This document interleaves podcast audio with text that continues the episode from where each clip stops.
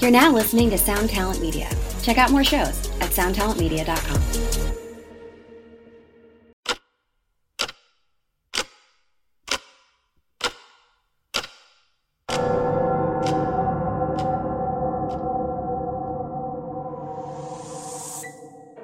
Welcome to 3 a.m. 3 a.m. 3 a.m., where we discuss and dissect the supernatural. What's the scariest thing you've encountered? That's been one of our favorite questions for years. 3 a.m. is the result of asking this question over and over again. Stories we share are typically sourced from those we know, our listeners, or personal experience, the validity of which can be determined by you, the listener. While we might not have all the answers, we find the culture and lore surrounding paranormal events and unnatural occurrences fascinating. We hope you enjoy. We hope you enjoy. We hope you enjoy. Dude, have you guys watched Love on the Spectrum?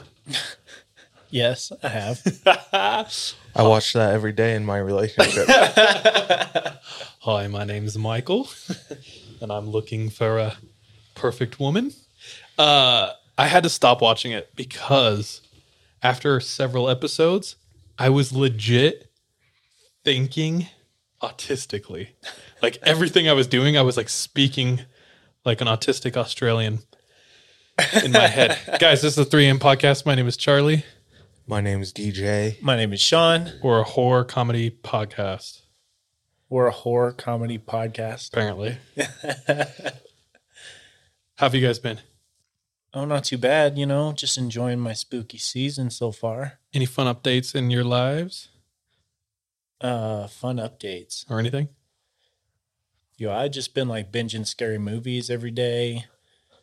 I think I've watched like 10 already, and they're always just like the worst ones, like slashers and trashy ones. So, Dude, tis the season. Tis the reason for the season. exactly. Yeah. yeah. So, I'm enjoying it. Uh, there's been a ton of new shows out and Someone some was- fun ones. Just telling us about one on Netflix, too. I'm going to tell you about a couple. Okay, go for it. Hulu, Okay. Only Murders in the Building. Oh, I do want to watch that. Have either of you started it? No. I'm almost done. I have two more episodes left. Wait, do you you think? got Hulu? Yeah, we've always had Hulu. Oh, not down on the one down here. Oh, It's gone. just ask me for the password, dude. Oh, I got you. I thought that you were done with it. Go ahead. Nah, Don't ruin anything, but how is it? I'm kind of bored. I'm sorry. It's okay. We can like different Disappointed. things. Yeah. Uh, yeah. Tell me why you like it. I think I love the actors in it. It's just a fun story. Yeah. It's like a mystery and it doesn't take itself too serious, I feel like. So I'm having a lot of fun with it. Okay. Yeah. And it deals with something that is kind of relevant to us. what? You have to start it. I don't want to. That's a really cool concept. I think I uh I like only Selena Gomez out of like the trio, like the characters. Yeah. I mean, I like Selena Gomez too, so let's be clear there. She does need to blow her nose when she talks. That's all I'll say. She's like, I don't know what you guys are doing. I'm like, oh, please. Grab a Kleenex. Yeah. The other ones are Midnight Mass on Netflix. Did I you start see, that? I saw that, but I haven't started it yet. DJ and I, I think, on like the same episode. on the same episode. Yeah. Yeah, that's a like a continuation slow of- burn type situation. It's a continuation of Hill House and Oh, a uh, continuation. Bly Manor, like in that same Like, universe. okay. Oh, okay. Yeah, yeah, yeah. Yeah. Not same characters, but like same director, right? yeah, Um, super fun. And you've told a story that reminds me of it. Which one? Uh, I don't want to give it away because it will give it away. Give away. But the story damn. you told had, profound. like whistling from like. that's all I'll say. Oh, frick, dude. So if you're a real fan, you'll know. Oh shit. Okay. it just dawned. And then last one, oh dude. On my block, season four. oh shoot. I was on my way to work the other day. I'm in Utah traffic and it's just playing on my dash. Okay, that's a good idea actually. I'm not watching at all. I'm both hands on the wheel and You're I'm in the watching the, road. passenger seat, right? But something happens and a character dies. Oh no. And I legitimately started bawling in traffic. I was leaking from the face and I was like, this is affecting me so bad. I'm so emotional. S- Like tears were streaming down my face. oh my god. I was so sad. That's how I started my day yesterday. Dude, it just got to me, man. And once you guys catch up, we can talk about it. But your boy was sad. oh gosh. Someone sent us a list, a listener, and I was surprised by this. So shout out Nikki. She said, Hey, you guys probably get a ton of these, but I figured I'd just send some horror movie recommendations I think you might like and maybe haven't seen. So let's go through and see if you guys have seen any. First one, Empty Man. I have seen that show up on like the list of movies, but I haven't like I, every time I see like the cover, I'm not like, oh, I want to watch that. So it's interesting to see that recommended. Okay. N O R O I, The Curse. No idea how to say that. Um, Hole in the Ground. I think I have seen that actually. And then, dude, someone take a crack at this one. Gonjiam? Gonjiam? Haunted Asylum. That sounds Korean. Sounds like a dish. Oh, speaking of Korean. Bulgogi? What? No. Uh, Squid Game. Squid Game. Oh, Did you finish yet? I haven't started. Well, I Like- like started the first episode. You still haven't gone past that? Nope. You big nerd. Did you start it? No, I haven't started it yet. Okay. Uh, the Tunnel. This one you can only find on YouTube. she enjoyed it a ton. That's fine. I'll watch a, a movie on It's YouTube. the I've watched- Australian one I'm th- talking about. I've Okay. watched uh, Shrek as a GIF. oh my gosh. That's so funny. The final prayer, the borderlands. I haven't heard of those either. Dude, that's what I'm saying. Like everyone on this list I'd never really seen. So I thought that was cool. Yeah. If our listeners are interested, go watch them and let us know if they're worth Yeah, watching. let 'em know, let us know what you think. but anyway, shout out her. Shout out her. Shout out Nikki. We also have an update from Robin in the treetops on orbs. Did any of you guys see this? No. I saw. I read this. Can you So Robin, uh, because we recently talked about orbs and we shit all over them. That was a lot of me. yeah. Uh, and she messaged uh, saying, "I heard you talking about orbs. I have an interesting fact. Why did you uh, put parentheses around fact? Um, We know why. I don't- yeah, uh, about them. If you zoom in on the orbs, they all have faces in them. Sounds weird, I know, but I was hanging out with a friend who is tight with a local author who writes about local ghost stories. She went on a ghost walk and took pictures filled with orbs, and she showed me how there are faces in them. This is like I have never noticed that. I have never noticed that, but it's like the same thing as I don't see the man in the moon either. So it's like, is that an orb? I We will don't know. say I was researching a story today and I the culmination of the story is this guy captured photo evidence of something really scary. So I'm like reading the whole story and I'm like, damn, this is crazy. And then finally I see the photo and I was like, what? it was like just like a blurry smudge. And the way it was in the story, it was like definitive evidence. disembodied Yeah. soul. And so it's just like you can kind of just see what you want to see. Yeah. No disrespect I'm not saying to that's orb wrong. communities. I have not tried it, so I can't. I've I never can't zoomed beat in in an orb. Yeah, Maybe we need to go try it. probably. Let's go zoom in on some orbs. Let's go. But interesting, yeah. If anyone else has info about Please send us orbs, photos with zoomed in orbs. Yeah. Send us the photo of the orb and the zoomed in. So my favorite part is how she quoted facts. She's like, here's an interesting Fact. Wait, so did you want us to know this or not? Does that mean? I think she was saying like it's a fact, like it might not be. Oh. That's how I was reading it. I don't know. So the same way people say literally. Well, we're gonna need to- Literally, maybe. People say literally all the time, but doesn't really. we're gonna have to find out, yeah. I'll like have to, test really the theory. disprove or prove. I went to a pumpkin patch yesterday. Yeah. Oh, sick. Dude, pumpkin patches. I almost said like, why are why are they only in fall? But it kind of makes You dumbass. kind of makes- uh, my thought on it are pumpkin patches A single now thought. are just straight up like influencer heaven. like Okay, yeah, I yeah, yeah. went and everyone around me is posing and taking photos, and I was like, "This is hilarious." Nice. Like I saw trained dogs sitting on chairs that the person brought with them. Wow. And I was like, whoa, damn. I saw like so many people like posing in the f- sunflowers and stuff. I was like, this is teach their own. Yeah, yeah, yeah. I caught like 20 photos. You know what I'm saying? I was like judging them. I was like, and then I took out my phone and took like seven photos, but it was just very interesting. I saw moms like posing their kids. Oh, but my mom's been posing us since we were zero. She's like, guys, we need to take a picture. Three hours later, we finally get the GD picture. It was just an interesting vibe. Best donuts I've had in a really long time, though. What? Yeah. I don't know where it is. It's like North Salt Lake, but they had apple cider donuts that they make Ooh. fresh when you order. Okay. Yeah, Hmm. it was so good. And I got a corn dog. Delish. Dude, I had a corn dog at a pumpkin patch last night. That's too, what's up. Why did you get a corn dog? Because I was feeling corn dogs. dude. I was like, It just makes sense. yeah. Corn dogs are lit. Dude, corn dogs. Bro, it was are like the lit. ones where they dip it too and then fry it, bro. It was, Wait, how else do they make corn dogs? Uh, well, you know, the frozen. open it and you ones. microwave it? Yeah, Well, they make the corn dogs the same way, right? yeah. I don't know how those corn dogs get Yeah. made, but, who knows, bro? but I still F's with them. The meat that they slice and they cook it. uh, pumpkin spice. Is it overrated? I mean, I F's with it. I do think it's overrated though. I'm gonna be honest. I I don't really have anything that has in it, so I don't know. I don't know what to judge it off. You've never really had anything that has it. Not that I can like remember. Bro, pumpkin spice Twinkies. I had pumpkin spice donuts. Or what about I even had- like pumpkin pie, like pumpkin things? I do like pumpkin pie. I do like pumpkin pie. I do don't enjoy f with a pumpkin lot of pie. I f with like chocolate and pumpkin. I don't like pumpkin in general, dude. It just reminds me of baby food. Ooh. It The whole kinda texture does, is like dude. baby food, and it's Do you want another reason to hate Australia? Pumpkin soup is sometimes their whole meal.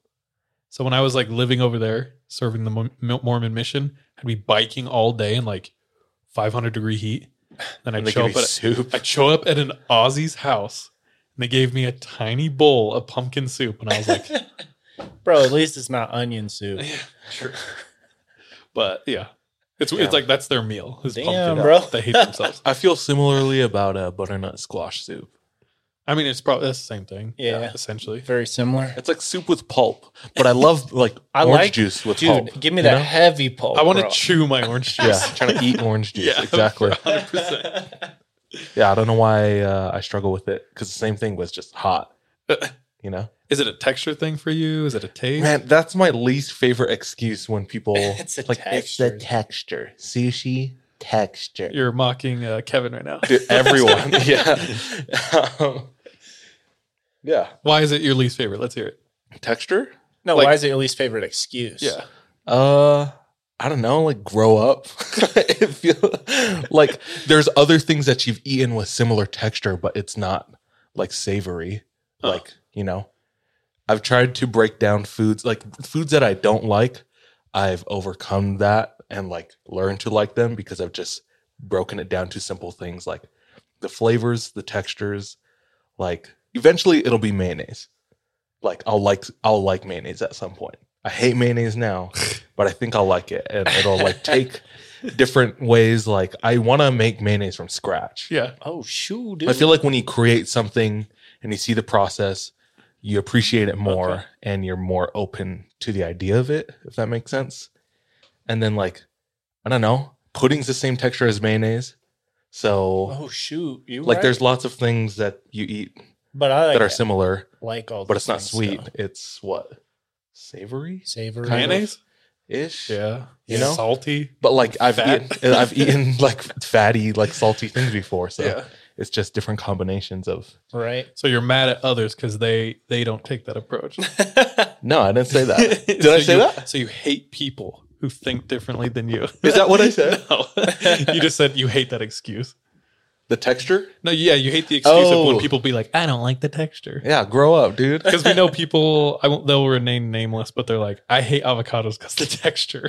But you eat mashed potatoes, it's like the same thing as guacamole almost. Ooh, interesting. You know? That's true. Yeah. It's just a different flavor, and you've had a similar flavor to that before, probably, and different textures. Can I give you one? You know what I hate mean? Hearing? I do know what you mean. Does that make Yeah, sense? Yeah, It does make sense. yeah, because it's like, yeah, I, I feel what you're saying. Yeah, yeah. And it's also like, like I my aunt made made me like an egg salad sandwich when I was a kid, and I bit into it and like I barfed straight away. So there was like 10, 15 years where I just, You just like hated doubled the egg salad. eggs. That's all. so it's like- I hated eggs, so uh, especially egg salad.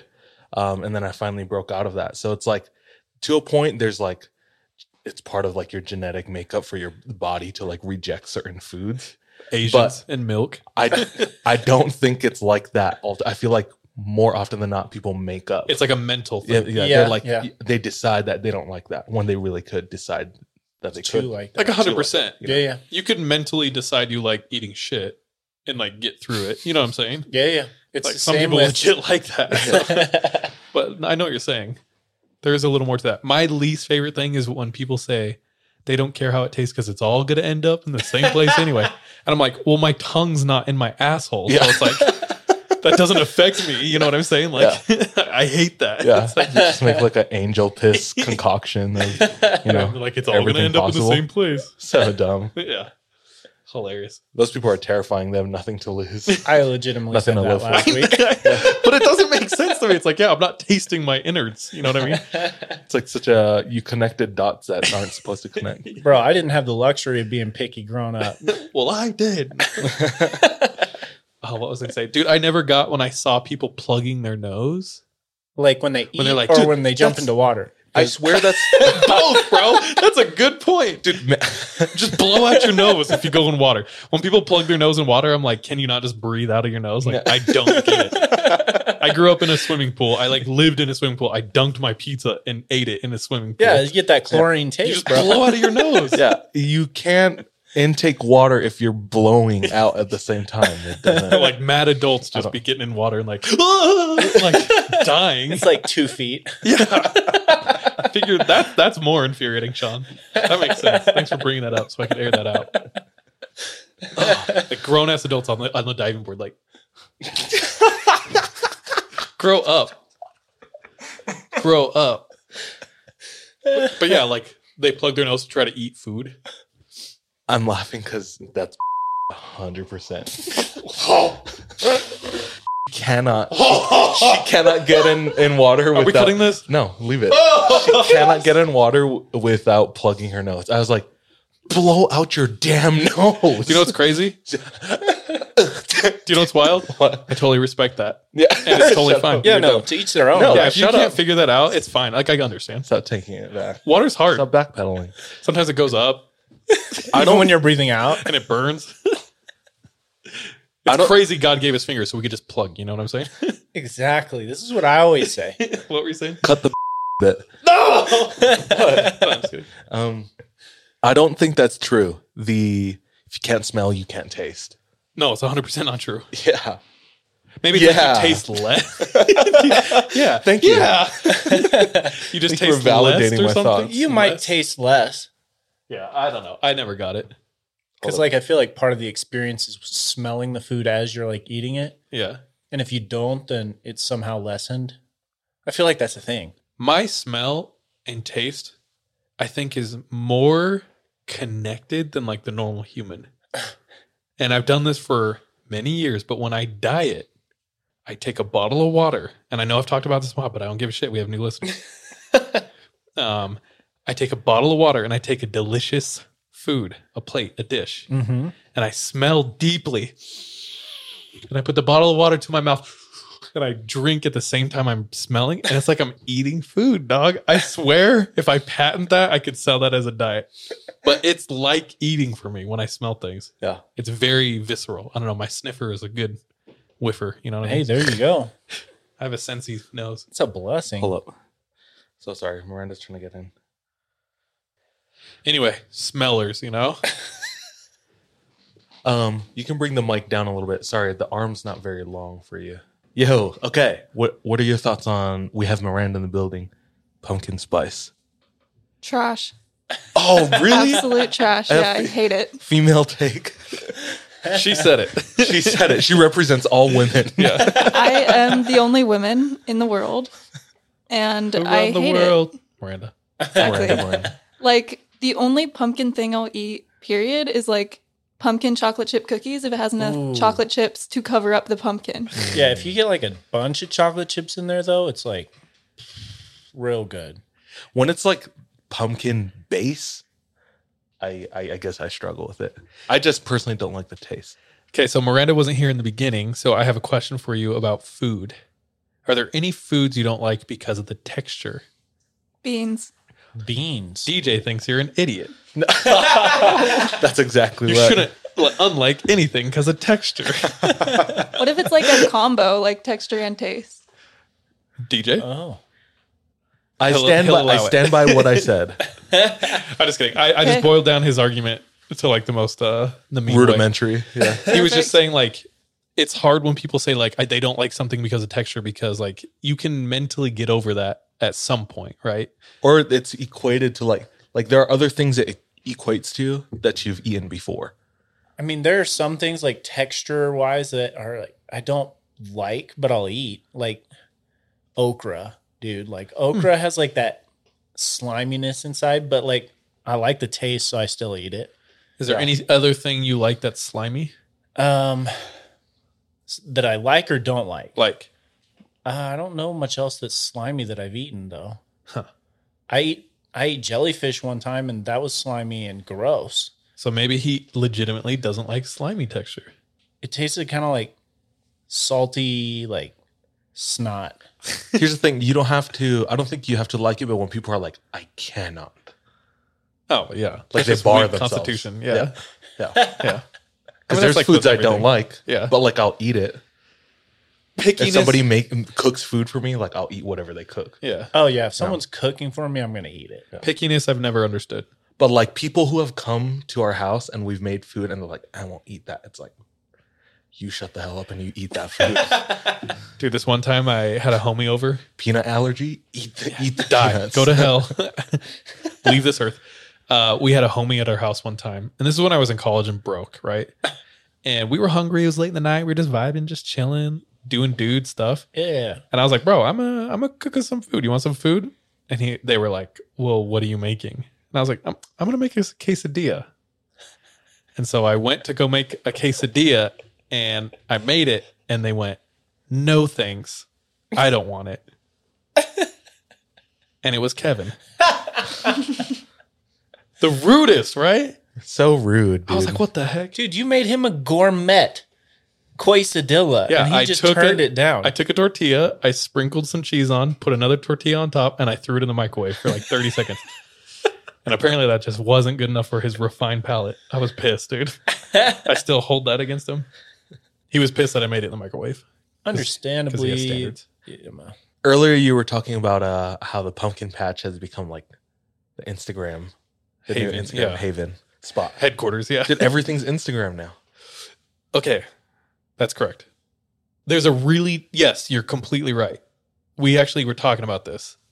I think most restaurants nowadays, or at least it's becoming more of the trend, 90% of their effort, design, and funds go into making the restaurant, and this is their words, like Instagrammable. And then like 10% or less goes into making good food. Case in point, a super popular restaurant opened up in Sandy, Utah. I heard great reviews about it. People were raving. I was stoked. Me and my wife went, stood in line because there was like a long ass line. And then we get into the lobby, still waiting. Live band. Everyone's beautiful and like wearing their nicest clothes. And I was like, damn, the interior was crazy. I was like, wow, this is really cool. I'm excited to eat sat down. We e-, ate the what are those ki- beignets? Beignets. We ate the beignets, and I was like, "This is really good." And then we ordered our food, and I took a bite. Mad mid, dude. Like taste wise, and for half a second, I was like, "No, I, I must be wrong. This is this is this has got to be good." So I like took more bites, and I was like, "This has got to be good." And I took more and more bites, and I was like, and then I closed my eyes, ignored the live band, and I was like, "Okay, is this actually good?" And I sat there and just like paid attention to the taste, and I was like, "Dude, this is mid. This is mad mid." and yet everyone still is like, it's the best place ever. Yeah. But 'Cause it of the is Instagram. gorgeous inside. Yeah. Yeah. On the flip side, uh, dude, the best sushi experience I've had in Utah, as far as like how quality the cuts of fish were and how inventive the menu was, has terrible reviews on Yelp. And all of the reviews are saying It's super expensive, and I didn't get a lot of food, which is true. And I think the restaurant knows that it's an expensive sushi restaurant. so it's like they're not trying to be cheap. So why It's not are a you Golden rate- Corral. exactly? Why are you rating them as such? You know. Yeah, yeah, yeah. So I think people are uh, feel like they're attacked if they don't get it their way. Huh. That makes sense. No, I feel what you're saying. Because it's like uh, you can criticize uh, the repetition and it's like the endless fall pictures, falling for fall, all the stereotypical captions and pictures that you see every year and every season surrounding every event. Like there's clones upon clones upon clones of the same thing. So it nobody can speak out against it because at the end of the day, it's to each their own Right. but like does it not come at the cost of something like maybe bad tasting food in your experience Yeah. you know And my point is too, it's like the hype is more important than the product. it's not substantive it's it doesn't sustain itself Yeah. it's Yeah. uh like trends uh come and go super quickly so So overrated. I, I would say so. And once again, to each their own. If you got a dish and you were like, yo, this is lit, that's dope. But for me and my s- opinion, I was like, dude, this is mad mid. well if you look at all the the five star reviews if i think it's the same restaurant all the five star reviews talk about how beautiful the ambiance is and how Yeah. like cool No the one mentions the atmosphere is food. but no okay, one talks but about like food. for real though, the beignets were good. yeah, they were good. But it's like, how hard is it to fry dough and put sugar on it? Yeah. That's true. I Yeah, but they could had probably that, that microwave dough raspberry and- jelly that was pretty good too. That was really I f's with it. Oh, for me, taste over everything. Same. Like I will go to a hole in the wall if they have dank ass food, and I will Exactly. go there over and over and over. and you know what's underrated? And I'm gonna keep saying this until we get sponsored. Maverick, Oh my gosh, bro, we're Adventure's first podcast, so give us a sponsorship. I'm gonna start bleeping it until they sponsor us. All I'm saying is, guys, don't believe the hype. Make your own decisions. Don't be a sheep. Follow your stomach. don't plug your nose. Be adventurous. On the real though, when water does go up your head, isn't that like one of the top most pains you can have in this life? You got to plug your nose when you go swimming. stubbing your toe on like a table. And then when the water, you know what I'm talking about? When the water goes up and like your whole brain lights on fire. Yeah. that shit sucks. We're laughing at people who plug their nose when they go underwater. Adults. Do you do that? If I'm like cliff jumping or something, yeah, I'm gonna plug my nose. I actually see that. Because I've The cliff force. the No, first don't time go I- back. No, no, the first time I cliff jumped, dude, water sh- shot straight up my asshole and my nose. Dude, You got to blow out your asshole if you Yeah. you gotta fart at Yeah. the same time that you Yeah. jumped It's in. just an enema for the nose and the butthole. Yeah, dude, it cleared me out and it hurt. I felt it in like my intestines, I swear. Is that how anatomy works? dude, you lost your butt Butthole virginity. too. Dude, how high were you jumping from? Like It five was feet, at bro? least 50 feet. Damn, bro. Yeah. Okay. Right onto your scout leader. Yeah, dude, it uh, bruised my tailbone. Is how high it was. Oh, Shoot. You I got- jumped in straight too, like and you straight came pencil out dive. Not came straight. out not straight. Well, it, it came out probably more straight. You know, it Bro, uh, was at Lake Powell. The first time I went to Lake Powell. the homie Point. of the podcast, Jake. Do you remember his story? I don't think you were there when we recorded it. In the early days of the podcast, when it was just like anyone could come to a recording, we did an episode. It was me, Jake, and Jordan. And Jake told a story where he went cliff jumping with his homies, and someone was one of his bros is down there just did the jump, and he's like, "Do it naked, bro." and Jake was like, "Gladly." So he took his trunks off, and he jumps off, and he said like he came down like this Oh, with his legs, apart a slightly little apart. bit. Yeah. And he said a water spike went up and through him. And he said when he hit the water, it was like lightning of pain, like through his whole body. And he was like in the water. Just like in the and one of his homies- Underwater screaming. yeah, on a jet ski and came over and he was like, Bro, please help me. I'm bleeding. Help me, please. I'm bleeding. Hold me out. And his, his homie was on the jet ski and he's like, I don't want to grab you. You're, naked. and he's like sinking. He's like, You did this. you ran me He said he was so wrecked for so long. It destroyed him, ruined the whole camping trip. no. So you guys have that. In co- You're like uh, Eskimo brothers with bodies With of water. the, with the know. water, dude. Yeah. That's crazy. A few years later, I had a dream that I ate his butthole. dude, it's like a, a human centipede. Yeah. it's all connected. You know when a snake dies by eating itself? Yeah. You and Jake are a That's us. snake. Yeah. Dude, omens. There's something to that. uh, that's funny. Okay, so when you jump off cliffs, nose, butthole, plug. Yeah. If you take away anything from the pod. Okay. Stories? Should we get into it? Yeah. Okay.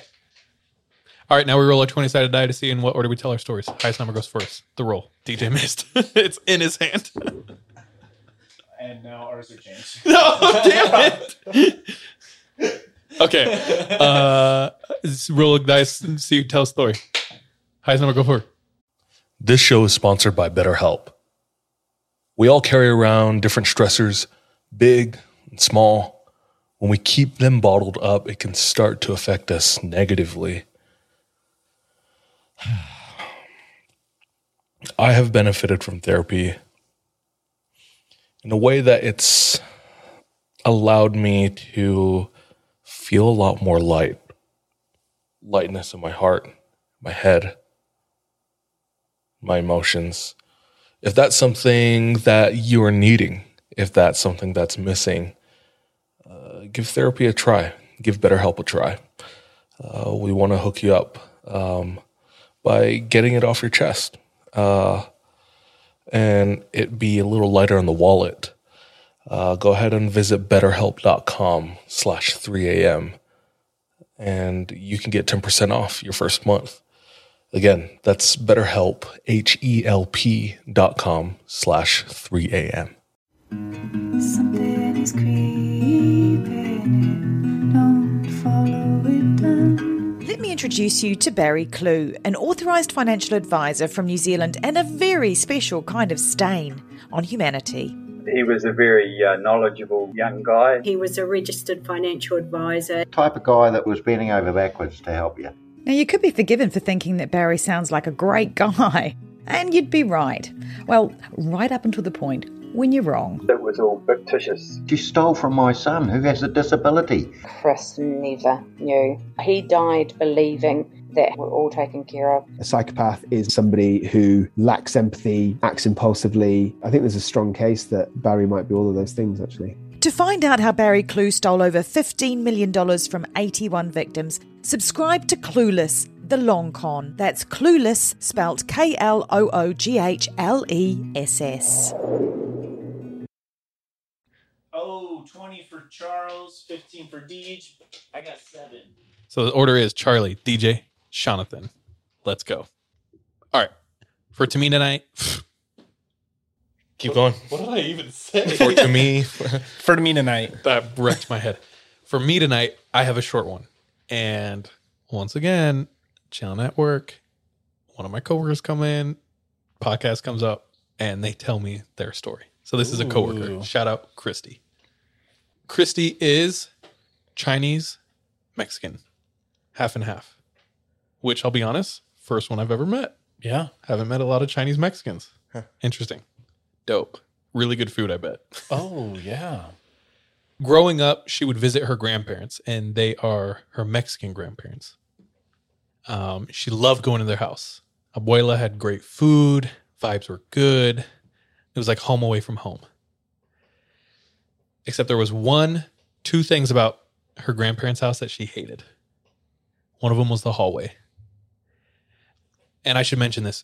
Growing up, Christy said since a very young age, since she can remember, she was very in tune in in her words with vibes so she's like i don't know what it is i just get really strong feelings about people and places and she's used that to govern a lot of her choices in life so she'll go somewhere and get a bad vibe she's out right so grandparents house great vibes loves it except the hallway she's like ever since i was little i don't know what it was i would get into the hallway and immediately feel like someone was watching me.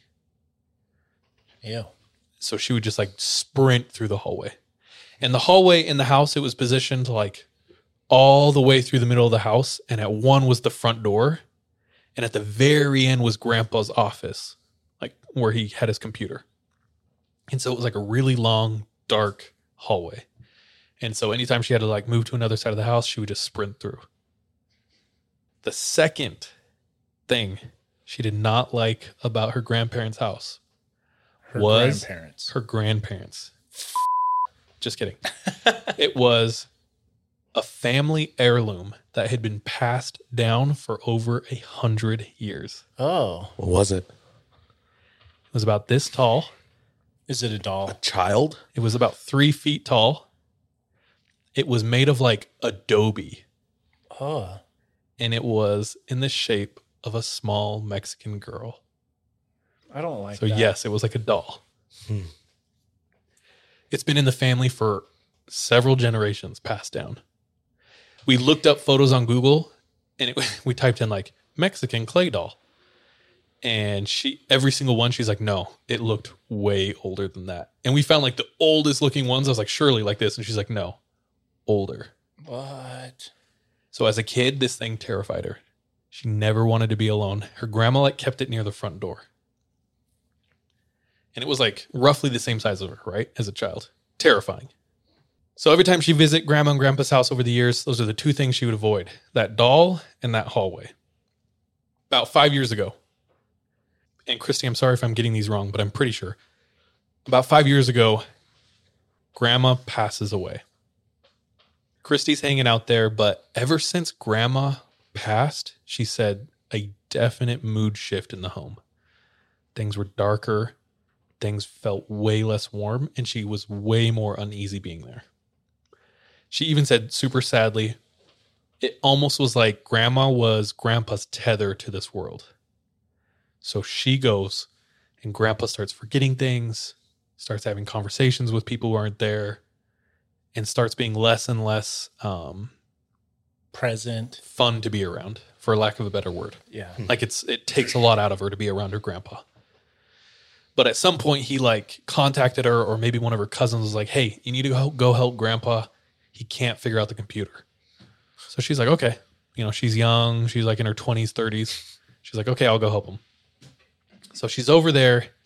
She said, same thing. Vibe, weird. Hallway, dark, weird. Grandpa, struggling. She's sitting, sitting in the computer room. Grandpa's like in his bedroom sleeping. She's clicking away on the computer trying to figure out, you know, maybe what what virus grandpa downloaded or whatever's going on. She's trying to figure it all out. Which email Or if he the clicked computer on. was even on. Yeah. She turned it off, turned it back on. So she's sitting there and it almost she doesn't notice it. And then there it is. A feeling. Like someone's watching her. And the way she's sitting in the open office door, it's open and the hallway is right behind her. Right when she notices this, she hears a "Er," a creak in the hallway. And she turns around and she said, not three feet behind her, the doll was in the middle of the Oh my hallway gosh. behind the door. Bro, no. Christy told me this like during working hours, and her eyes are this big, and she is dead serious.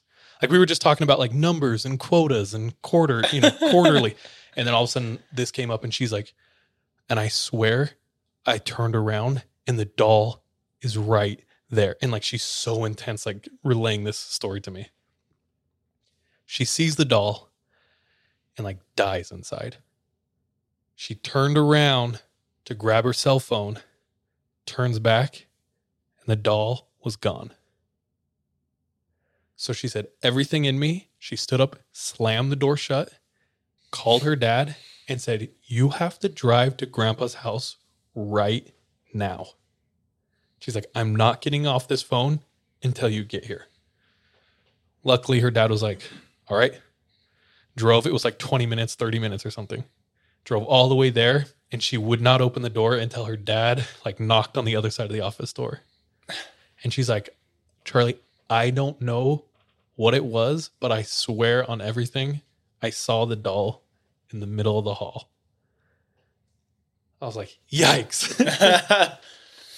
she doesn't know how to explain it and she's like i'm telling you it wasn't a trick of the light it wasn't you know, Ugh. like her imagination or something. She wasn't sleeping. She wasn't intoxicated. She's like, I saw what I saw, and I do not know how to explain it. She said, I haven't been back to my grandpa's house since that day. It's like over five years. That's smart though. I say. In the middle of telling that story, she goes, Oh, and I had a lot of family members who worked on the set of Annabelle. Oh, what? And she said, because uh, this, she lived in Southern California. So a lot of her cousins apparently worked on the set of Annabelle. And I was like, dude, tell me everything. We're at work, so she didn't have a lot of time. But what she said was in the beginning of Annabelle, they brought the Warrens brought the real doll. Yeah. Oh, what the? The second it got to set, accidents started happening. People got sick. Like someone almost died. So they took the doll away and they had to use like a fake stand in doll. But she's like, all my cousins were like terrified on that set. Yeah, we're wiling bringing the actual thing like to a movie set. Yeah. Yeah. Wow. Why not? It's no better time to bring it up. Make it more legitimate. That's what I always say. But anyway, that's Christie's encounter with a clay Mexican doll. Is the doll still around? Well, I think her grandpa's still alive. I'm not sure on that. I can check in with her, but it's at his house if it is. And it sounds like it's been passed down for so long, it's going to get passed down to someone in her family, like one of her Oh. cousins or something, you know? So if you get it, you're the family member. What do you do? Just throw it away. I'm- Keep Um, I it- already told my parents I don't want any of their stuff. I'm not. I don't really ca- like have anything sent. I have no attachment to a lot of things when it comes to like sentimental Give value. that like- to a pawn shop. Oh. Go on Pawn Star, see how much I can get for it. For like two pesos. You're like, oh, damn it. let me Antique let Roadshow. me get my uh, antique doll guy in Yeah. here and we'll check it out. Yeah. Uh, no, I, I don't know. I'd probably chain it up, put it in some storage. Is that better than throwing it away? Dude, I don't know. Cause at least you like know where it is. Dude, give it to like one of those people. Who's the guy that had you told the story that they found like the little figure out in like the Catskills or something like that? The crone. crone. The crone. Give it to those people. I'm sure they want that. Possibly. You can prove that there's like some actual haunted stuff going on. I'm sure they want it, dude. People are about that. True, true. You could probably sell it to some freak who wants some cursed object. Not for me. Yeah. Not for me. Terrifying. Yeah, no. Uh, I could feel so strong her emotion when she's telling that. It was a fun story to hear. So thank you, Christy. Shout out. Yeah. And that's me for tonight. I'm just doing a short one. Let's go.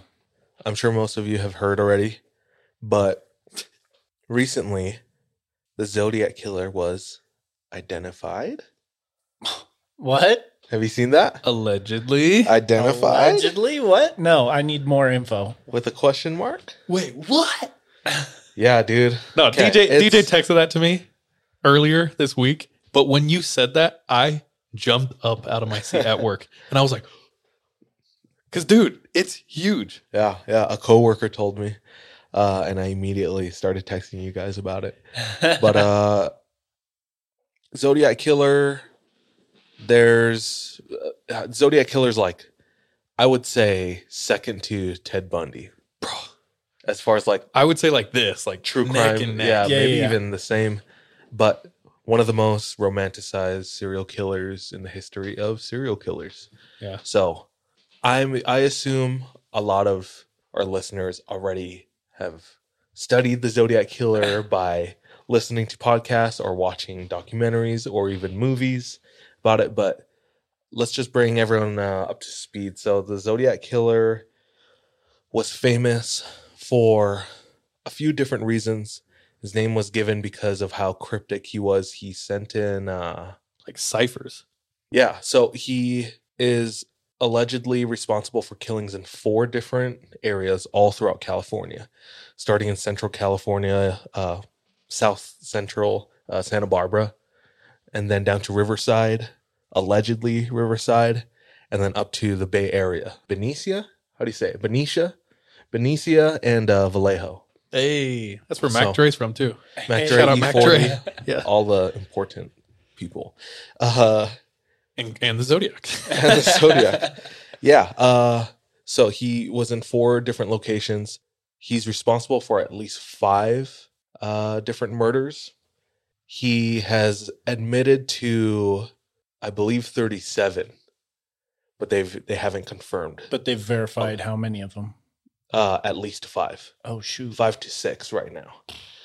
And then where he gets his name from are from the six different letters and documents that he either sent in to local news outlets in the Bay Area or were discovered in some other way at like some at other the scene time. of the crime. I know in one crime scene he like left it on like the car door of the victims. Yeah. Oh yeah. Yeah.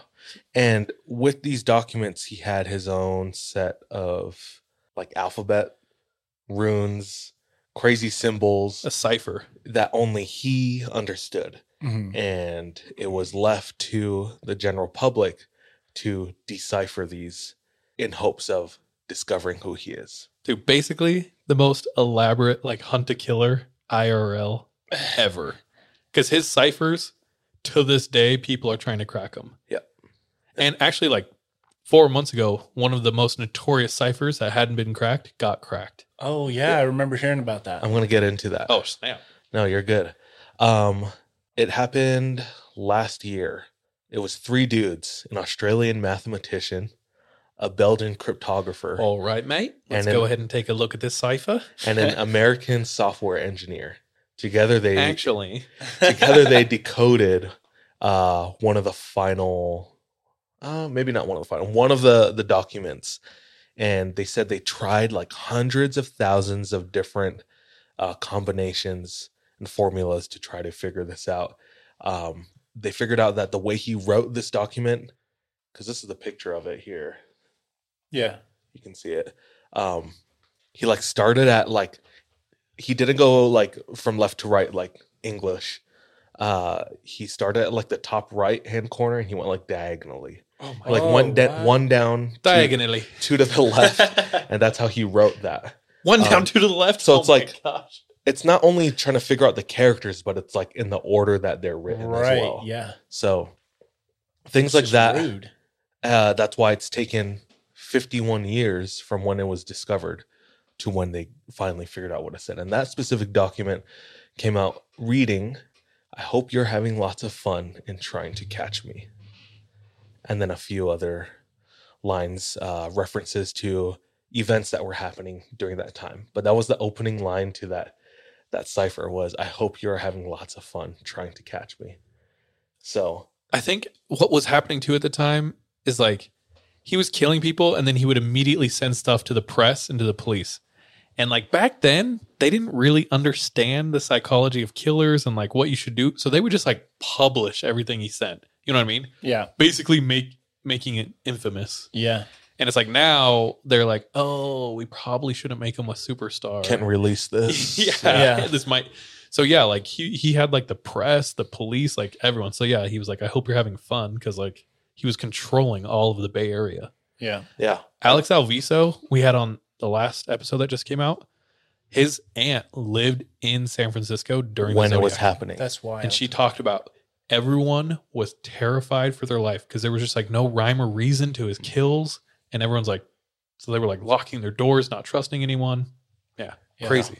I just recently watched a video on how they solved the cipher. So like what DJ's saying, it was like in like diagonally across and then he also like spelled words wrong. So that like like he would like forget an a O in enough or something like that. And then like he put something in about like slaves, but it said slaver instead of slaves, which like isn't really a word. Yeah. And so like just crazy stuff like that. They screwed up Yeah. everyone. insane. I had no idea about that. Um, since all of this happened, the case has pretty much gone cold. And Because when was it happening? The 60s? late 60s, 68, 69. What are we now, like the 2000 something? The whole 2021? the whole uh, spree lasted about uh, like the the craze of it all happened uh, went over like eight months or so. So it was pretty short, but impactful enough Mhm. to get you know all of this uh, interest, like global interest, and uh, decades later, people are still you know doing podcasts about it. Hello, talking about it. Uh, since then, there have been uh, multiple potential suspects. For example, there was a girl who turned in her father saying that he was the Zodiac killer. And that as a child, she remembers being present for at least two of the murders. What? So, whether uh, her dad was a Zodiac killer or not, if she's telling the truth, She was like- present for two murders. Yeah. Uh, there was a guy who turned in his cousin because his handwriting was like the exact same as a Zodiac killer, amongst other things. I was gonna say, how much do you gotta hate your cousin? Yeah, exactly. When You you're just like, sound like an angry ass "Uh, cousin." you're a killer. Yeah. It's because of your handwriting. yeah. I'd be like, bro. but it wasn't until Monday, October 4th of this year. We're recording this on the 7th, Thursday. It wasn't until Monday that an online group called the Case Breakers claimed that they, without a shadow of a doubt, have identified Without a shadow of a doubt. the Zodiac killers. Yeah. So the Case Breakers, if you go to their website, uh, you'll learn that they're a 40 member team. They're led by retired FBI agents.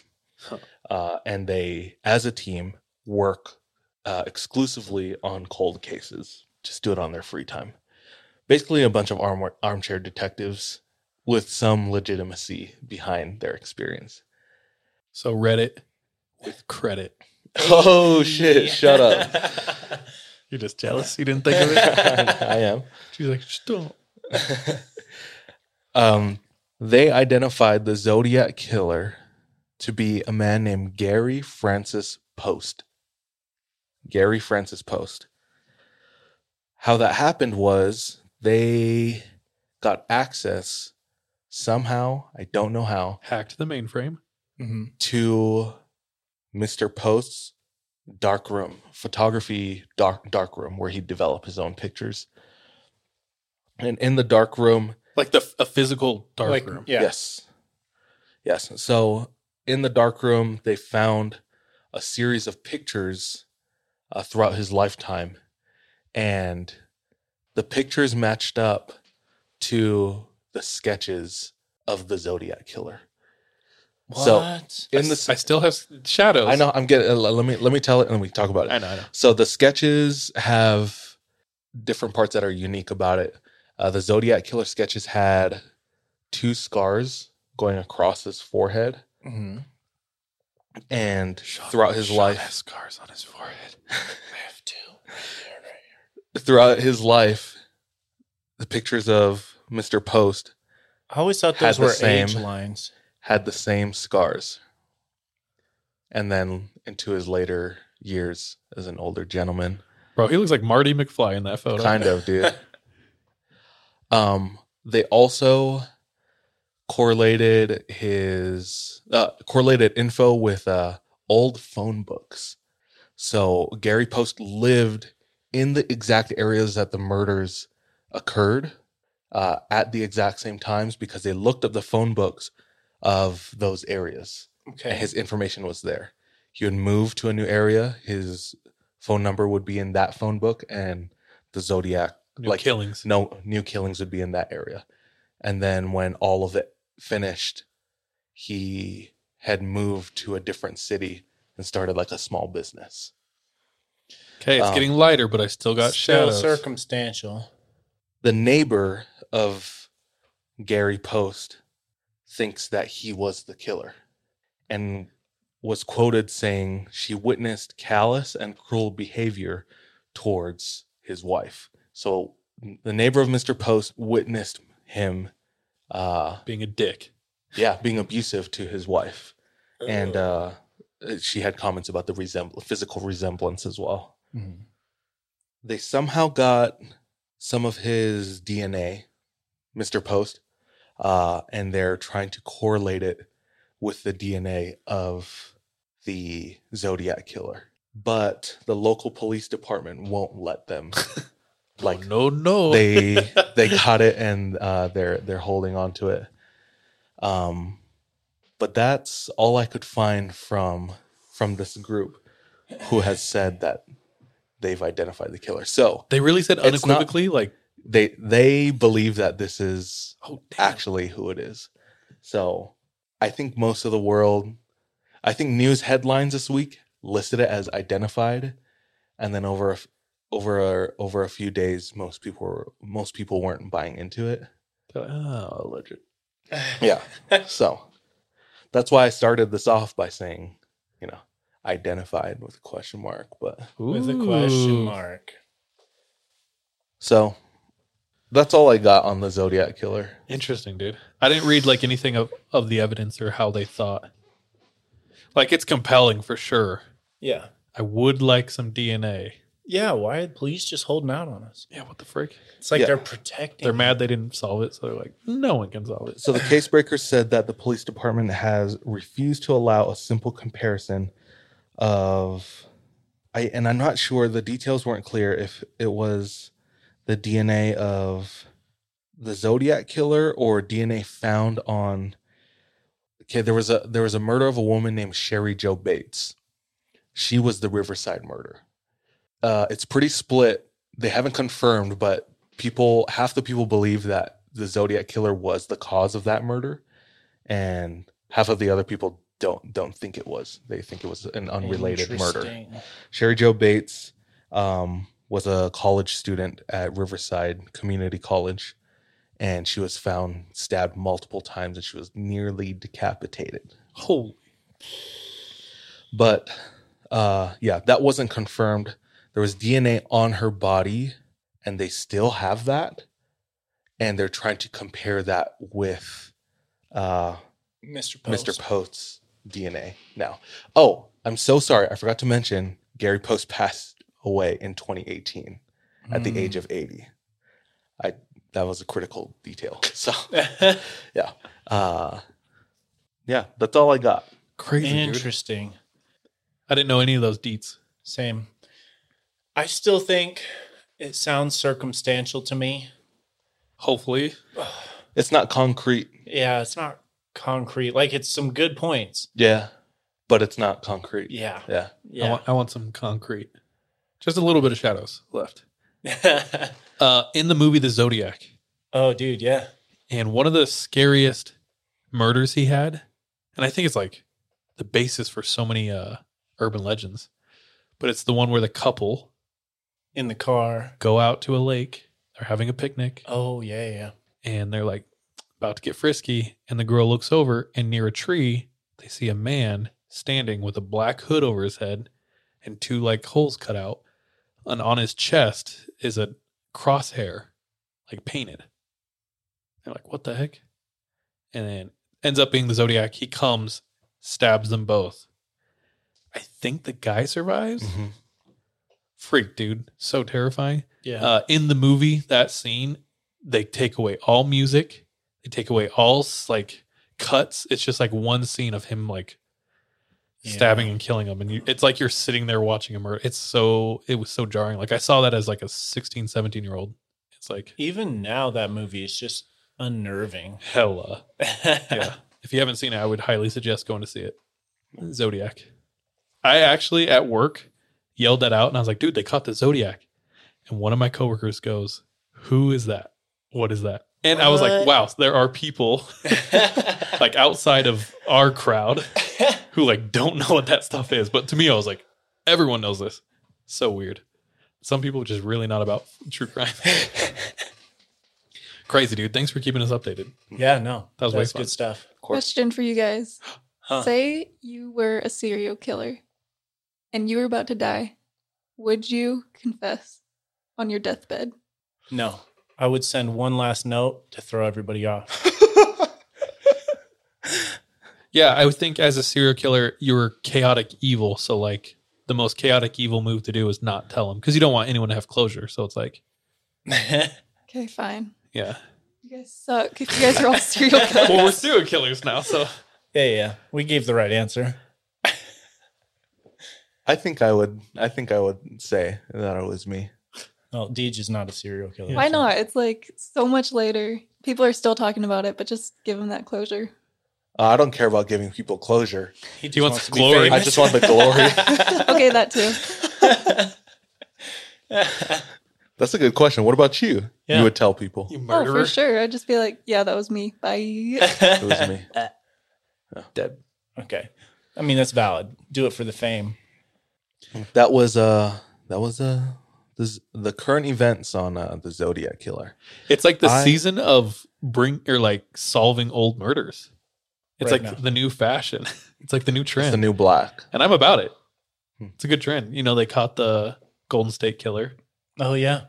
They caught someone else recently. I can't remember who. But I dig this trend. Continue it on.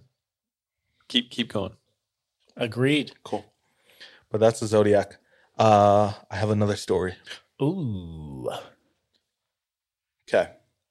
In June 1898, Good year. That was a minute ago. a boy was born. This boy's name was John Mulholland. Why does that sound familiar? You heard of him? I bet you haven't heard of him. I think it's the last name that sounds familiar, and it's probably from something else. Mulholland Drive. Mahalo. Mulholland. uh, John Mulholland. He grew up with a fascination in magic. Ooh. and throughout his life was known as a great magician.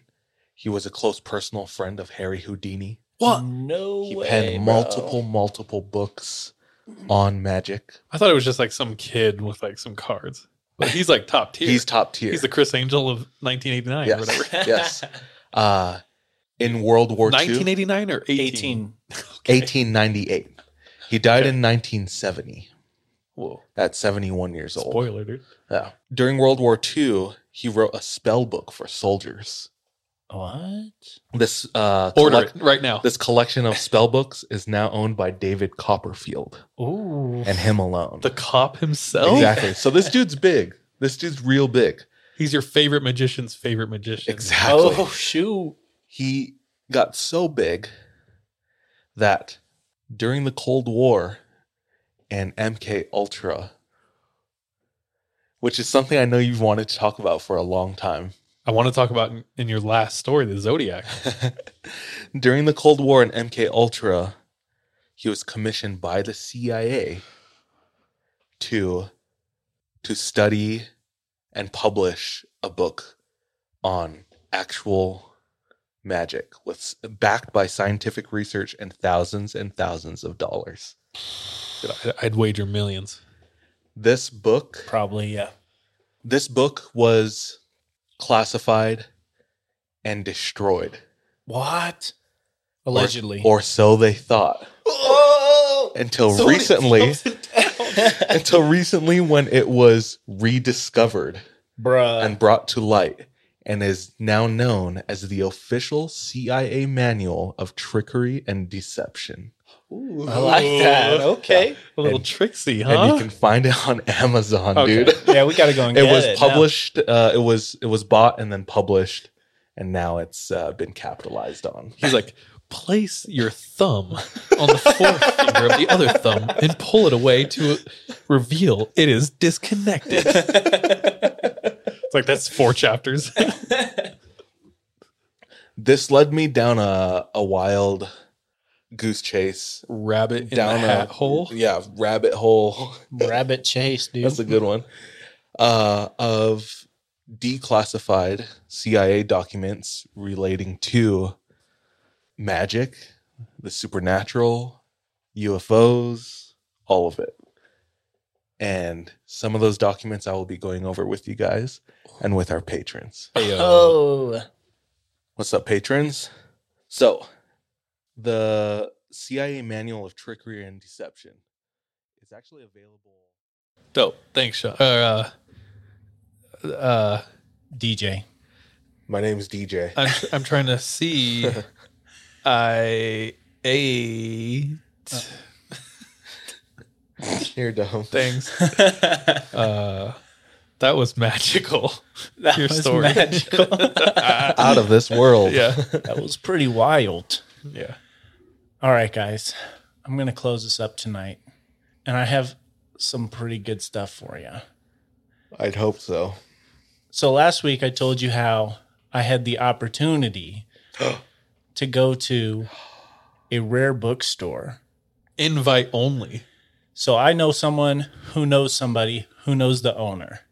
So we got a private tour of this guy's pro- like rare bookstore. This is the one Camille talked about. This one is Moon's Rare Books. Is this not the one Camille I can't talked remember about? if she talked about it. Was it in the River Woods? Yes. Then yes. Yes. So this is the same one. And Which is weird that she comes and tells us about it. and, then, like a next week minute- later, yeah. it like there's all kinds of synchronicities here, dude. Even within my story and your stories right now, dude, That's what I was thinking when he was talking about like the rare book. I was Yeah. like, I bet it's in that place. bro. um, so like even if you walk into the store, like there's tons of stuff, and it's like super rare books, and it's all just out there in front of the store. And then we go into the back of the store. Did he make you put your phone away? He, there were parts where we were allowed to have the phone out, and there were parts where we were not allowed to have the phone out. So I might not be able to share some of these books on pod with you. But you can share it with us afterwards. I can share what we got afterward. But anyways, so um, we start off just kind of getting to know the guy. His name's Reed Moon, and uh, First of all, strong name. yeah, Reed. so he basically grew up and had worked in a bookstore, and when people would like come in and request books, he would like write them down and find a way to get a hold of them. And so he kind of started off this this hobby early, and eventually just gets into collecting rare books. He's like goosebumps. Say cheese and die. and at this point, he's become like, I could be wrong here, but it sounded like the way he was telling his stories, like one of the most like well-known rare book people in the world. And he lives in Provo, Utah. It's a curator. Yeah.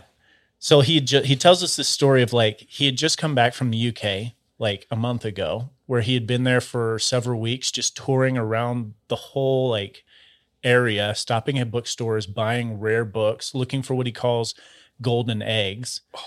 Golden air eggs are like those first editions. Those first editions with signatures or like uh what do you call it? Dedications in the book. So stuff like that.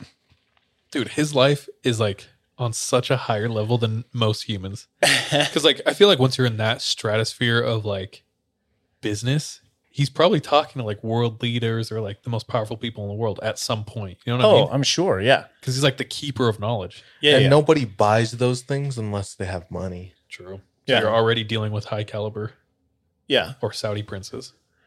And then he starts to show us some of his books. Whoa. So he takes us in the back and he's got these safes, dude, that are like 10 feet high, five feet wide, like bolted into the ground. These are like gnarly. And he doesn't keep his best books here. Keeps them at home. I don't know where he keeps them. He didn't say. Oh. But that's just to give you some perspective on the books I'm going to tell you that they aren't his best books. Jeez. I even asked him, I was like, what are your tep- like your favorite books? And he's like, I can't tell you. Oh, I was like, it's, it's for safety, right? Like, yeah, it's for safety. I asked him after that. I was like, "Are there any books that you don't want people to know that you have?" And he's Bro, like, "Yes." I And bet was he has like letters from Paul. I bet he has like William Shakespeare's original manuscripts. like, He does. that was one of the things he showed us. That's not true. I'm 100 percent Really? Let's hear. it, Let's hear. it. Tell us. This okay, one. so started off with some, you know, he's starting out kind of down here. He starts off with some original like Jane Austen. Then he opens up like this safe and he pulls out a book and he says, While I was out on one of these book fairs, we were looking for golden eggs. And my son, who he brought with him, finds this book and it is a book of magic. And he's like, hey, I think you should take a look at this. This one looks like a golden egg. It's like, no, I've seen this. It- It's just like one of the original, like print. It's no big deal. And then he opens it up, and Harry Houdini's name is in the front of the book. And it's Harry Houdini's original book of magic. And it was like this book's fair in like New York last year. Oh my. That's wild. And this these are the ones that he's showing us. That's crazy. So these are his bottom tier ones or mid tier. Does he Then- have a? But does he have Gilderoy Lockhart's book? Signed. Yeah. So then he pulls out another book and he's like, This book I just recently got within the last month or so. And it is a book that's a first edition and it inspired authors like Stephen King. And he pulls it out and it's Something Wicked This Way Comes. Oh, dude, did you send me? I went and downloaded it on Audible right after because I was like, I want to read it. So he's like, I started it by the way. I haven't started it yet, but I'm stoked. So then trying to flex a little bit because and he can do anything he wants because he has so much in there. He's like, okay, pick any place, person, or event in history. That's big flex. The Library of Alexandria. Somebody says Salem witch trials. And nonchalant, he points over to a table and he says, You see that book? There's just a witch lying there. Thick book.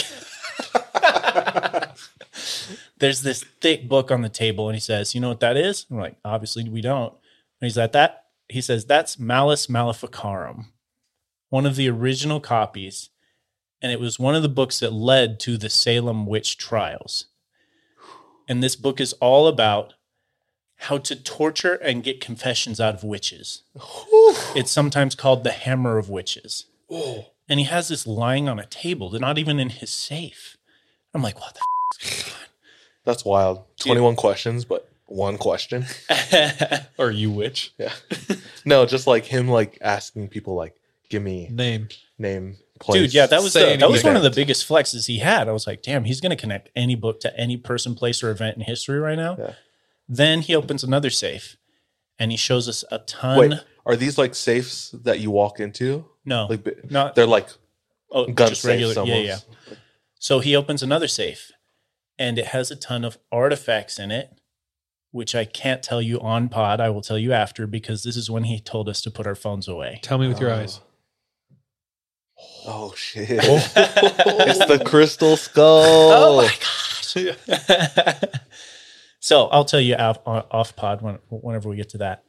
So we're just kind of like marveling at all these books that he has on the wall as well. Could you was there like a feeling in this shop? I'll tell you. Of I'll tell you in a reference? second, dude.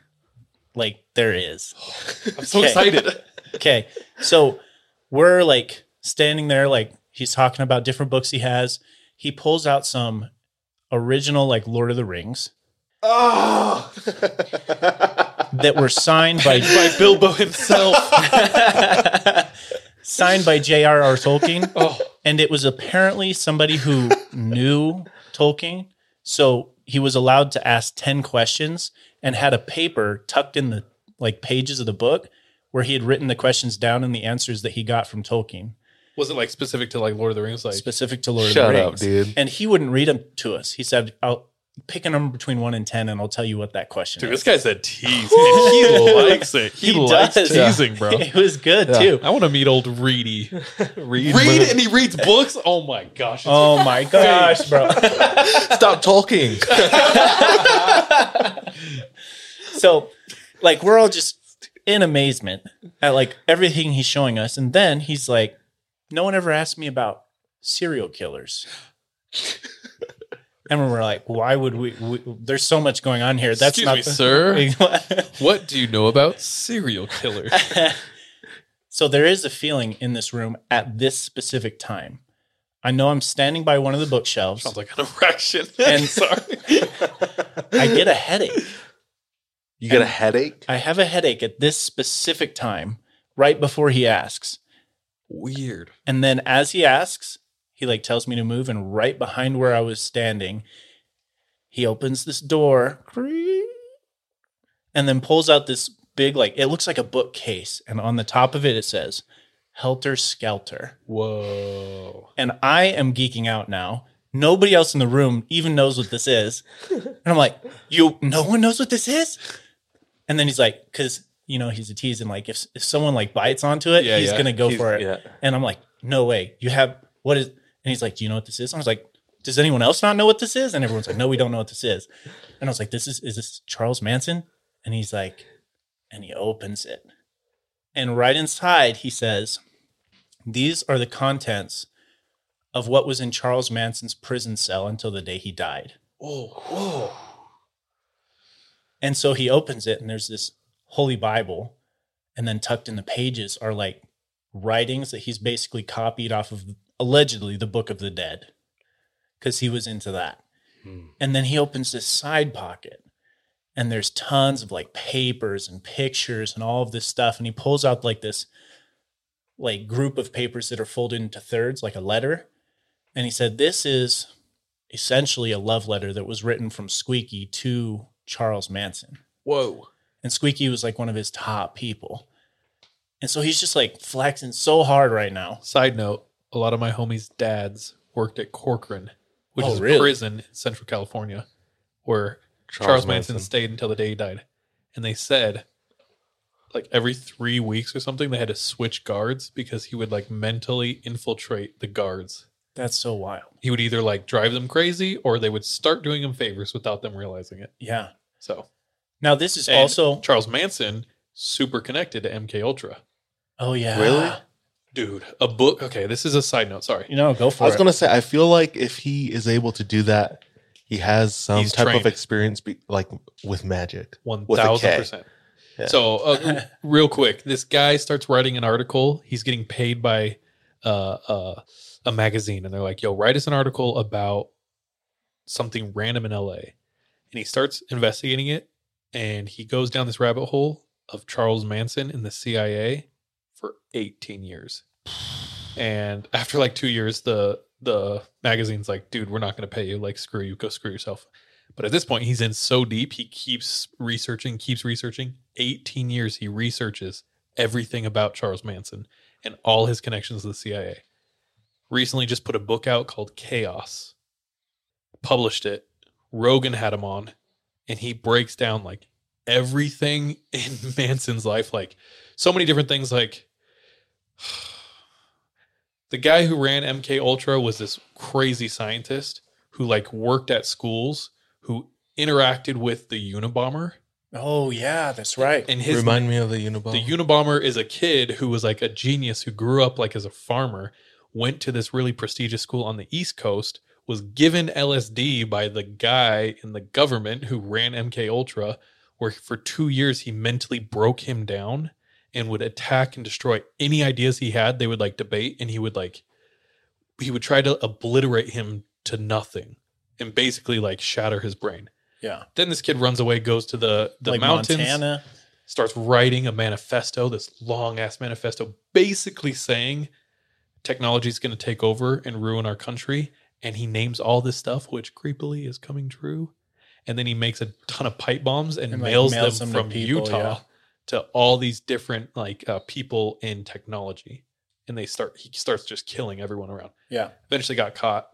He was super scruffy, was a crazy guy. Anyway, MK Ultra so big. Charles Manson super connected to MK Ultra. Every time Yeah. he got every time he got um arrested, he would basically just laugh at the cops and be like, "I'm going to be out of here in an hour. You're going to be getting a call from someone, and you're going to be letting me out of the cell." And in like two hours, they'd get a call and they'd be like, "Here, you can go." And he, he would just like he would walk out of every cell because he had a freaking insight on the CIA. Yeah. They were using him. They basically taught him how to mind control. And you do it with like drugs, separation, sleep dep- deprivation, fear, Yeah. stuff like that. Yeah. So he was like a master manipulator. Yeah. Long side tangent. Sorry. But anyways, like all the stuff that he's showing us, including like this whole box of stuff, is where I get this feeling that he's super connected with like people and like information and stuff like that. Just because of all the stuff he's like throwing at us, and he's not even showing us his best stuff. Bro, will he come on pod? No, he won't. But anyways, at this point, he tells us a story. And he was like, he was at a book fair in Europe. And he's wandering around looking looking for golden eggs. These original prints, stuff with signatures, stuff with dedication, stuff like that. And he's standing in one of the shops and he gets this dark, evil dizzying feeling. He's not sure what's going on, but decides to step out of the bookshop and it goes away. He wanders around the rest of the day, doesn't think much of it, goes back the next day, and he sees somebody who knows him. And the guy who knows him, he's like, I have something special for you. He takes him back to that same bookshop, to the same place where he was standing, and as he enters into the shop, he gets this dark feeling that comes back again. And he like moves behind some books, pulls out this book, and he's like, I got this for you. And he said that it was one of the most evil books ever written and that he wouldn't tell us what it was because he didn't want us to look it up. And I guarantee everybody else who went did not look it up. But I did. Bird. He didn't tell you what book it was because he didn't want you to look it up. Yes. So how did you look it up? I looked up a lot of stuff in the last week. It started with The most evil, evil books. book. and it went from there. And what did you find? But really, it started with that search. No, yeah. Bird. So should we like caution? Should we put this out there? Yeah. Okay, if you're not into this, fast forward a little bit. If you're If you're not into this, then yeah, fast forward a bit. I still haven't been cursed, and I've been looking at it for the last week and a half. So holy shit, DJ, you live with them. you haven't had anything creepy happen to you in the last week and a half, have you? All right, lay it on us. Okay. I, at first, I was like, oh, or something like Okay. That was my first thought. Cut this. If he has that and is okay telling us, he's not telling us his top 10, and he's not telling us this book that he What if didn't he has- buy. what if he has works of Gedian? Dude, so, it's got to be something like that. Oh, because he has like a bunch of church documents too, doesn't Yeah, he? yeah, yeah, he does. He has like the personal like scriptures of every So prophet. he doesn't give this tour to anybody. I don't know. I don't know. Because I, just was want along. a I would tour. love to I go. would love to go. Uh, do a clean back end. So of course, I obsess over what book this is and look up everything. I even watched a horror movie that was called The Ninth Gate. Oh, it's about a book collector and Dude, you went deep, dog. bro, and this movie was trash, bro.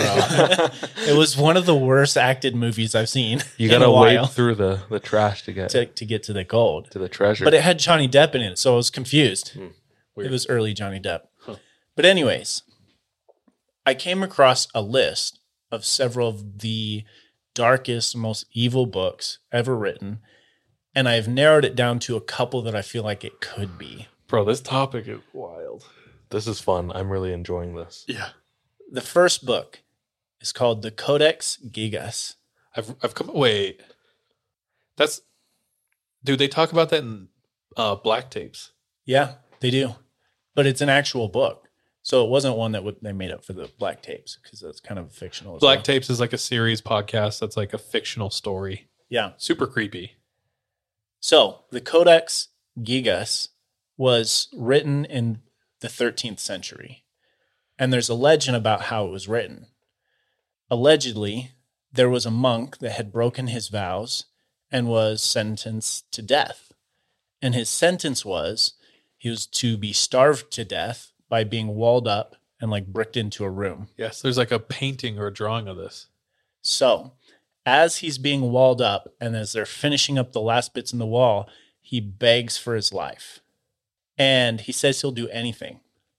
The abbot is amused by the offer of the monk, and so he gives him an impossible task. He says, If you can write a book with the entirety of human knowledge in it, I will let you go free. And so he gives him the script through the through the little hole in this wall and the monk agrees.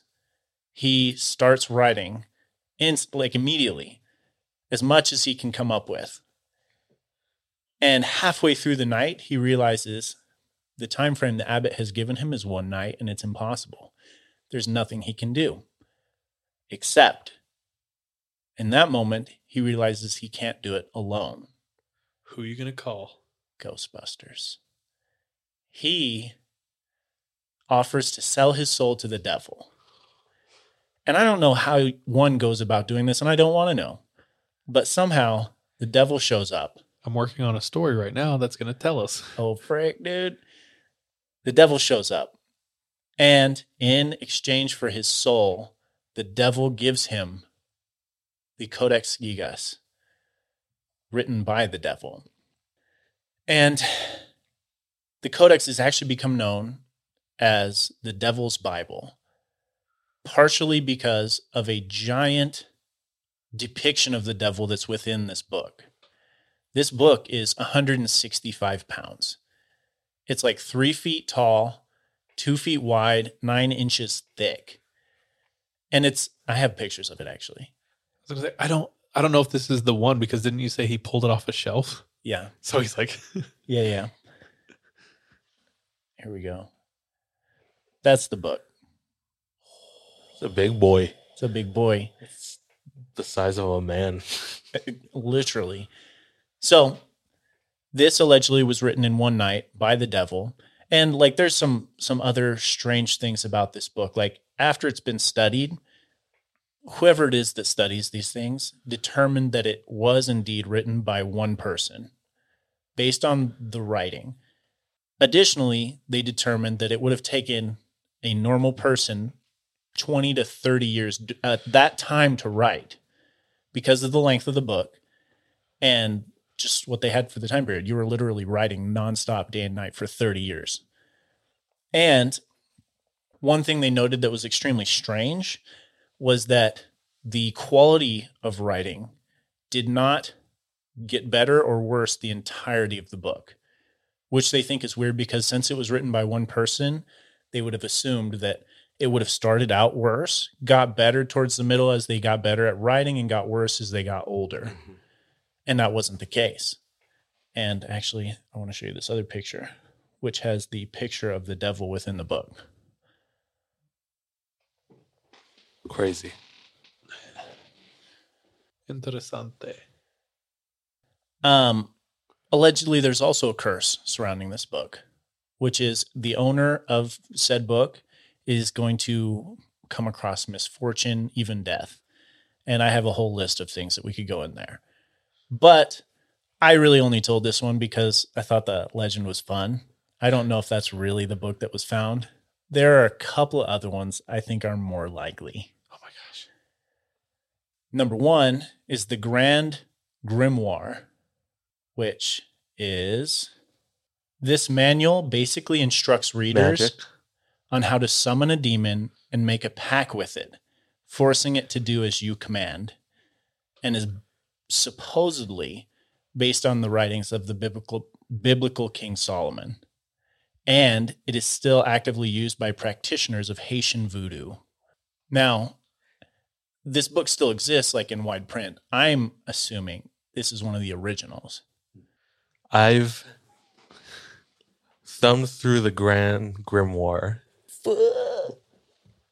looking for artwork to use for our podcast. yeah. Put it on a T. it was one of the few times doing research for the podcast that during my research I felt really uh far removed from any type of light source. It's like most of the time, it's like, oh, this is fun, this is fun, this is fun, and then all of a sudden, it's like, I was like, oh shit, oh shit. I need to plug my nose. Slipping, it felt like, but I'm going into deep waters. uh, I had for the longest time bookmarked like several books that I wanted to order for the studio. That was not one of them. No, but one of them is like the Great Book of the Occult that was like compiled in the 70s. And dude, it's like, it has like references to all this stuff. Yeah. In fact, the there's there's a post that we have on our Instagram that led from that research, that string of research that I did from the Grand Grimoire. It's like a book called like Daimonologia, something like that. Do you remember that? I posted it maybe like two years ago. It's kind of old, but yeah, just I, I had like an interest in like occult books. Yeah. for a time. Well, because it's, it's crazy. It's like, no, it literally is like magic. I don't know. There's Yeah. so much Yeah. to it. Yeah. And it's really interesting to like just deep dive into stuff like this. 100%. I am loving this. One of the other possibilities, an original of the Satanic Bible by Anton LaVey. Uh, as DJ was telling the dude, look, as DJ was telling the bonus story for today's episode, I was looking something up because of something he said, and it's a whole page on Anton Antoine LaVey. He's still around, huh? I don't know. No, I don't think Oh. so. Or is he, was seventies, Yeah, yeah. but he was yeah. He made the he was like this the head of the Satanic Church. But I could definitely see like an original of that. Now, this is the one I think is most likely. The Mysterious Book of Soiga, which Queen Elizabeth's advisor, John Dee, a mathematician and astronomer, was obsessed with the occult. Gosh damn it. He had this book at one point, and there are two known original copies. And allegedly, they both went missing. One has resurfaced recently, as recent as 1994. It showed up in the Grand British Library with a different title. It was ca- it was renamed the Alidaria, the book that kills, something along those lines. Now, at this point, like people are still trying to figure out the mysteries that are in this book. What's it called again? The Mysterious Book of Soiga.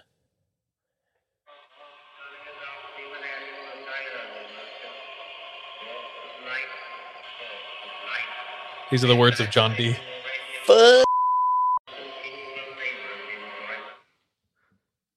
I've done deep research on Bro, John D. that's wild. That's wild. Do you know that he was the original 007? Was he?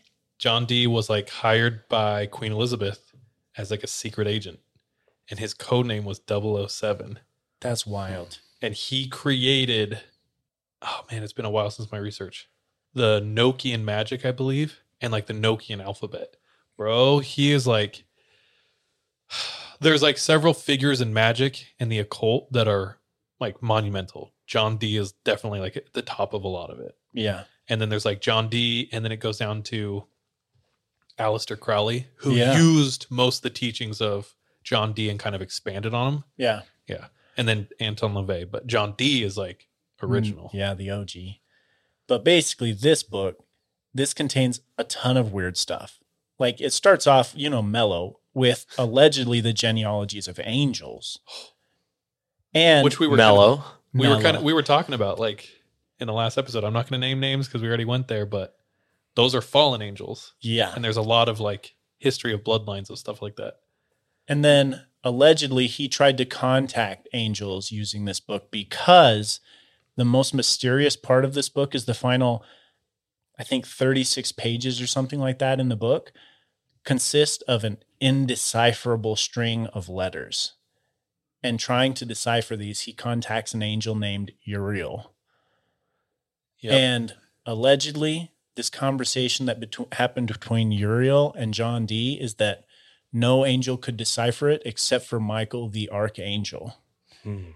And he didn't contact Michael, so I'm assuming he was only trying to contact fallen angels. But those books went missing. Like I said, one resurfaced in 1994 in the British Library. Maybe this other one resurfaced in a fair in the UK or Europe, wherever Reed Moon was at. Soiga. But, anyways, that has been the depth of my research to this point, and I still don't know what the answer is to what book this was. I probably will never know. And I'll also never know the top 10 books that were in his collection that he wouldn't tell us. That's insane. Like all the hitters he has that he wasn't saying about. that's insane. And I was I was eating it up the whole time. Bro, I was in freaking heaven going through this rare bookstore. I'm feel like eating that it is up your now. jam, dude. I was so maps and old stoked. books like that's Sean's stuff right there. dude, artifacts, everything, bro. It was so wild. And I was like, I want to touch it. I want to touch it. I, I can't ask to just touch it. Um, but anyways, it was it was super dope. Like if you have a chance, even just the front of this store is dope to go and check out. Does he want us to put it out there, or should we keep it low key? Well, he has a business. He does have a business and he sells some of these rare books too.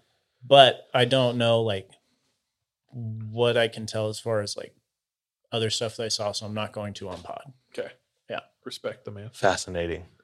Dude, I, I dude, I had 30 tabs of John D open at one point, and I was like, I want to cover this all. But then I was like, I don't know. Bro, I think we could, dude. Well, It's you very can. interesting. I'm not trying to go I, any I more hit the main deep than I points am. just now. Dude, the story I was going to share tonight has elements from your story and your story in it. Bro, Almost like I should have shared it, almost like you should have, dude. but we'll have to do it next time. Sean, that was dope. I loved that. That was fire. Dude, it has been fun. Like since I walked into that bookstore, just looking at everything, I've been so just e- eating it up, bro. Cool, dude. Yeah. I, you can feel it. Yeah. It came through. but anyways, that is me for tonight. Miranda, any questions on anything tonight? Any thoughts? No, I'm good. All right. This has been the 3 a.m. Scary Stories podcast, episode 109. 109. I don't know. Yeah. Thank you for for tuning in. Uh, hope you're having a good spooky season. We love all of you. Uh, keep saying what's up to us in the DMs. Keep sending us stories. Keep telling your friends, and uh, stay safe during this month. Be smart. Take care of each other. Before you close, we're growing a ton. So for all of our day oneers, thank you so much. For everyone who's sharing, thank you so much. Last time we talked about growth, we've almost doubled since that time. Damn, bro. And we've gone from 20 to 35K, Damn.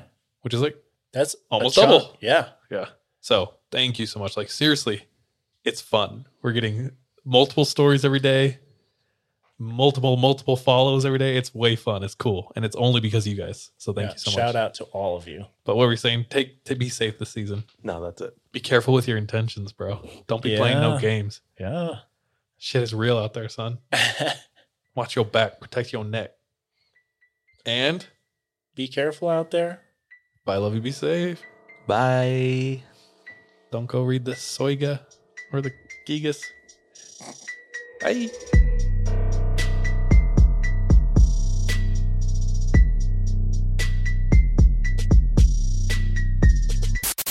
Hey, thank you so much for tuning into this episode of 3 a.m. If you want to support us, visit our Patreon where patrons have access to exclusive content. If you're not able to support us monetarily, don't worry. This episode is on us. You can still rate and review us on whatever platform you listen to us on. It really does go a long way. You can also follow us on social media. Our handle everywhere, including Patreon, is the 3 a.m. pod. Finally, do you have any scary stories? If so, submit them to our website, the3ampodcast.com. We love any audio or visual aids that can help bring your stories to life, so file uploads are welcome with your written submissions. We're anxious and excited to hear from you. I'm Richard Serrett. Join me on Strange Planet for in depth conversations with the world's top paranormal investigators, alien abductees, Bigfoot trackers, monster hunters, time travelers, alternative archaeologists, remote viewers, and more. As I was on the way to Area 51, I was stopping on the side of the road and just taking measurements. And I found this one spot where time slowed down by a fraction of a second. It's not supposed to do that. from the two big categories animal mutilations and human abductions. You have to conclude that genetic material is being harvested. Well, I reached for a rifle and uh, I, I turned and looked, and it was it was already moving away, and it was descending the bluff. Uh, there's no way any human could have went down it. It was probably a 75 degree angle straight down, almost. On Richard Serrett's Strange Planet, we're redefining reality. Listen now wherever you get your podcasts. Do not go any further. Turn around, go home. Hey, podcast listeners, I'm Paul Brandis introducing my podcast, Countdown to Dallas. It's a fascinating, in depth look at the seemingly unconnected events that led to the assassination of President John F. Kennedy. It's based on my book of the same title. In that book and in this podcast, I go all the way back to 1939 when Lee Harvey Oswald was born into a troubled and dysfunctional family. I'll follow his transient and often violent teenage years and young adulthood, painting a fuller picture of the man who would later become Kennedy's killer. I also take a look at events unfolding in that era, like Cuba and Vietnam, and I'll unpack the conspiracy theories too, not one of which has ever been conclusively proven. Subscribe to Countdown to Dallas at evergreenpodcasts.com or your favorite listening app October 31st.